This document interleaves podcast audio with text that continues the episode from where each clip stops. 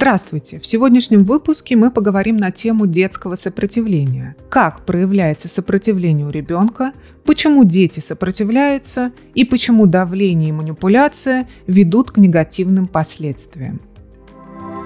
Сопротивление – это инстинктивное автоматическое противодействие любому давлению и принуждению. Такой инстинкт пробуждается, если мы чувствуем, что нас пытаются контролировать и заставить выполнять чьи-то желания. В первой половине 20 века психоаналитик Отто Ранг отметил, что сопротивление представляет собой одну из самых серьезных трудностей на родительском пути. Давайте порадуемся тому факту, что мы не одиноки с вами и плывем вместе в одной лодке сопротивления. Но сопротивление – это нормальное состояние для ребенка. Признаемся честно, что никто из нас не любит, когда нами помыкают. Мы знаем по себе, что давление может встретить инстинктивное сопротивление, но почему-то забываем об этом, общаясь с детьми. Давайте разбираться, почему так происходит и как родителям с этим быть. Понимание сопротивления помогает родителям справляться с чувством замешательства и частыми конфликтами, особенно когда необходимо разобраться в поведении ребенка. Все наши действия, как родители, основаны на убеждении, что дети должны быть способны понимать указания. Да, дети по природе действительно податливы, но только когда они чувствуют связь со своими родителями. Как проявляется сопротивление у ребенка? Я думаю, вы догадываетесь, как ребенок может выражать свое сопротивление. Например, это, конечно же, фраза «нет», «хватит мной командовать» и тому подобное. Такими выражениями ребенок упрямится, не слушается или показывает демонстративно свое неповиновение. Еще ребенок выражает сопротивление через пассивность, медлительность или совершает действия, противоположные ожиданиям родителей. Сопротивление у некоторых детей проявляется в виде лени и отсутствия мотивации. Склонность к спорам и воинственный настрой ребенка часто воспринимается родителями как дерзость. Неважно, как выглядит сопротивление, движущая сила у него всегда одна – инстинктивное сопротивление давлению. Сам факт того, что для родителей что-то важно, может стать для ребенка весомой причиной этого не делать. Почему? Потому что чем больше мы давим на своих детей, заставляя их делать то, что, по нашему мнению, родителя правильно и безопасно, тем меньше дети склонны выполнять наши просьбы. Чем яснее родители выражают свои ожидания, чем больше дети фокусируются на том, чтобы их не выполнять. Все это происходит и в самых естественных и нормальных условиях, даже когда ребенок имеет связь со своими родителями. Дети еще недостаточно зрелы, чтобы понимать, как работает их собственный разум. Они его только начинают познавать. И когда у родителей нет связи с ребенком, то ожидание для него становится источником давления. Послушаться воспринимается как капитуляция, тобой помыкают, если говорят, что делать. Даже мы, взрослые, так можем реагировать. Что же говорить о детях, сознание которых только развивается? Если родитель пытается управлять ребенком, с которым у него не сформированы взаимоотношения, вы должны быть готовы к тому, что вам бросят вызов или вообще проигнорируют. Маленькие дети, в особенности, не склонны слушать тех, с кем они не чувствуют связи потому что выполнение требований людей, не входящих круг связи ребенка идет в разрез с его чувствами. Например, как вы отреагируете на комментарий человека, который вы видите первый раз в своей жизни? Вас не учили общаться, говорите уважительней со мной. При том, что до этого вы пытались проявлять уважение, но не выдержали и сказали «Вы что, не понимаете, какую глупость говорите?» Вы подумаете «Да кто он такой?» Просить уважительного общения, я вообще его первый раз вижу. Тут и выходит на первый план сопротивление, когда мы не считаем важным и значимым слушать того, с кем у нас нет никакой связи. Почему дети сопротивляются? Признаемся честно, что нас, родителей, раздражает сопротивление наших детей. Ну правда, для нас было бы проще, чтобы нас беспрекословно слушались и повиновались. Но тогда кем будут в таком случае наши дети? явно не имеющую свою волю, самостоятельность и ответственность перед собой и другими. Поэтому родители должны стараться выдерживать напор, который исходит от своих детей. Сопротивление – это инстинкт, который служит нам важным инструментом. Оно выполняет функцию развития как защитить ребенка от влияний и указаний людей, которые не являются частью круга связи ребенка. Родителю явно не понравится, когда его ребенка будет учить жизни незнакомый дядя, даже если тот считает, что пожил много на этом свете и знает, как жить нужно. Теперь вы понимаете, для чего детям необходимо сопротивление, чтобы чужие люди не могли управлять ими и сбивать их с пути. Также сопротивление способствует развитию независимости и собственной воли ребенка. Очень длинный путь ребенка от младенчества во взрослую жизнь начинается с попыток совсем еще маленького ребенка двигаться в сторону отделения от родителей. По сути, своим сопротивлением ребенок выставляет защитный барьер. И с этого момента ребенок начинает знакомиться с тем, что ему нравится, а что нет, что радует и огорчает, и многие другие чувства и ощущения.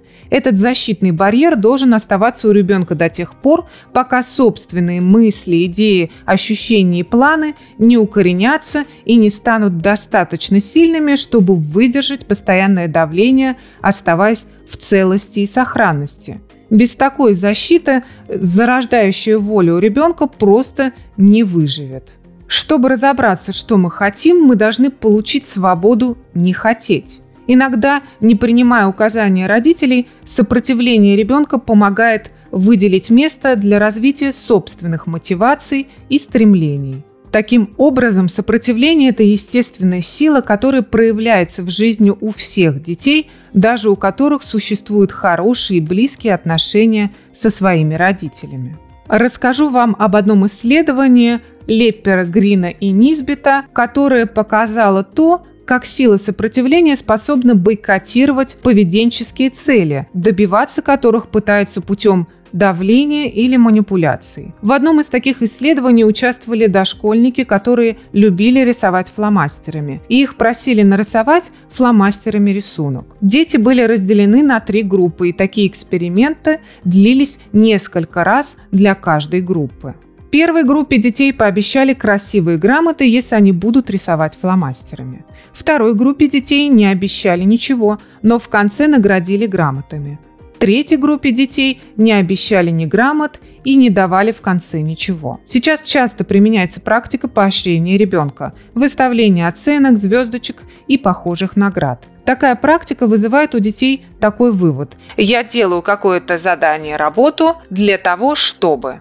Гипотеза данного исследования подразумевала, что такие методы иногда могут иметь неприятные последствия, в особенности для таких детей, которые изначально были заинтересованы именно в процессе деятельности. Как в данном исследовании, дети были заинтересованы в рисовании фломастерами, а не в получении какой-то награды. Каковы же были результаты? Дети из первой группы, которым пообещали награду, тратили меньше времени по сравнению с другими группами на рисование.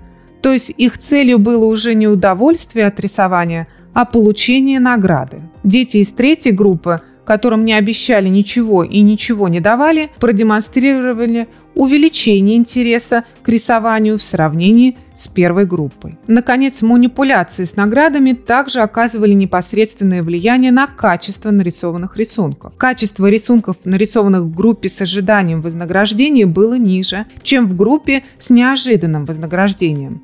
Таким образом, пагубное последствие манипулирования получением грамотой было очевидно и снижалось у групп с каждой недели эксперимента. В состоянии ожидаемого вознаграждения дети проявляли сниженный интерес к рисованию после того, как предприняли все действия для достижения цели, которые не связаны с удовольствием от рисования как такового. С другой стороны, в условиях неожиданного вознаграждения дети, получившие такие грамоты, проявляли в дальнейшем повышенный интерес к рисованию. Поэтому манипуляции или даже награды не всегда идут на пользу для достижения результата, которого родители хотят получить от своего ребенка. Награды могут увеличить вероятность желаемого поведения, но только до тех пор, пока они продолжают поступать. Конец наградам, конец всему. Готовы ли родители иметь в запасе бесконечное количество наград, решать им. Почему давление и манипуляции ведут к негативным последствиям? У нас, родителей, тоже есть инстинкты. И когда нам не хватает сил на решение задачи или изменение поведения ребенка, тогда мы прибегаем к двум рычагам – принуждение или подкуп. Родители используют такие рычаги, когда больше нет других возможностей. То есть нет мотивации, нет связи с ребенком, на которую можно опереться.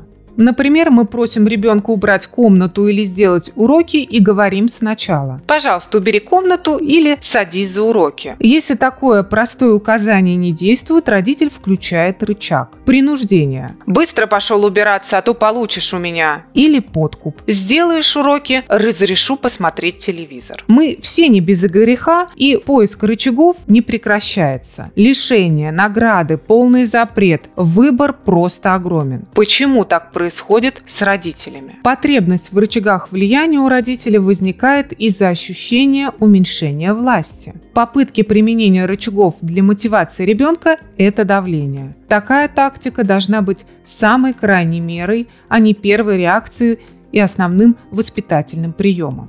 Почему? При таком использовании рычагов истинная опора родительства разрушается. Так запускается набирающее силу противоборство родителей ребенка, которое требует большего количества рычагов. При такой ситуации, как вы понимаете, ни родитель, ни ребенок не выигрывают. Родитель начинает общаться только при помощи указаний и приказов, а ребенок не имеет возможности понять, то, что ему приказывают. Детское сопротивление часто принимается родителями как стремление к власти.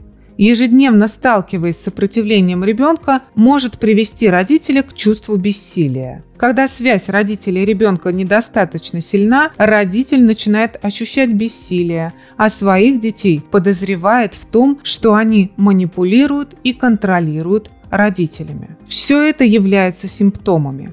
Родители должны понимать, что ребенок инстинктивно реагирует, когда чувствует, что им управляют. За сопротивлением скрывается ослабленная связь между родителем и ребенком. Верная тактика и реакция на сопротивление ребенка – это укрепление своих взаимоотношений с ним и отказ от давления. Итак, в данном выпуске мы поговорили о сопротивлении ребенка – Откуда возникает сопротивление и почему дети сопротивляются? Мы с вами знаем из собственного опыта, например, когда мы влюблены в другого человека, то первое время ни одно желание наших возлюбленных не воспринимается нами как слишком чрезмерное. Бывает, что мы почти всегда делаем то, что нас просит любимый нам человек. Почему? Потому что, влюбляясь, у нас появляется связь друг с другом, которую мы ощущаем. А требования от человека, с которым мы не чувствуем связи, мы, вероятно, проигнорируем. К чему я это все? Ребенок, который хочет быть близок с нами, скорее всего, будет стараться соответствовать нашим ожиданиям. В этом случае наставление родителей о том, что делать и как, помогает такому ребенку в стремлении угодить родителю. Угодить в хорошем смысле, то есть действительно понять и услышать своего родителя. Сопротивление защищает ребенка от того, чтобы он не был продолжением другого человека, даже если это мама или папа. Оно помогает появлению самостоятельного, независимого человека полного жизни и способного действовать в своих интересах. В следующем выпуске расскажу, как укрепить взаимоотношения с ребенком и отказаться от давления и манипуляций, и что я имею в виду под связью между родителем и ребенком. Подписывайтесь на подкаст, делитесь им с друзьями, если хотите. Удачи и хорошего настроения!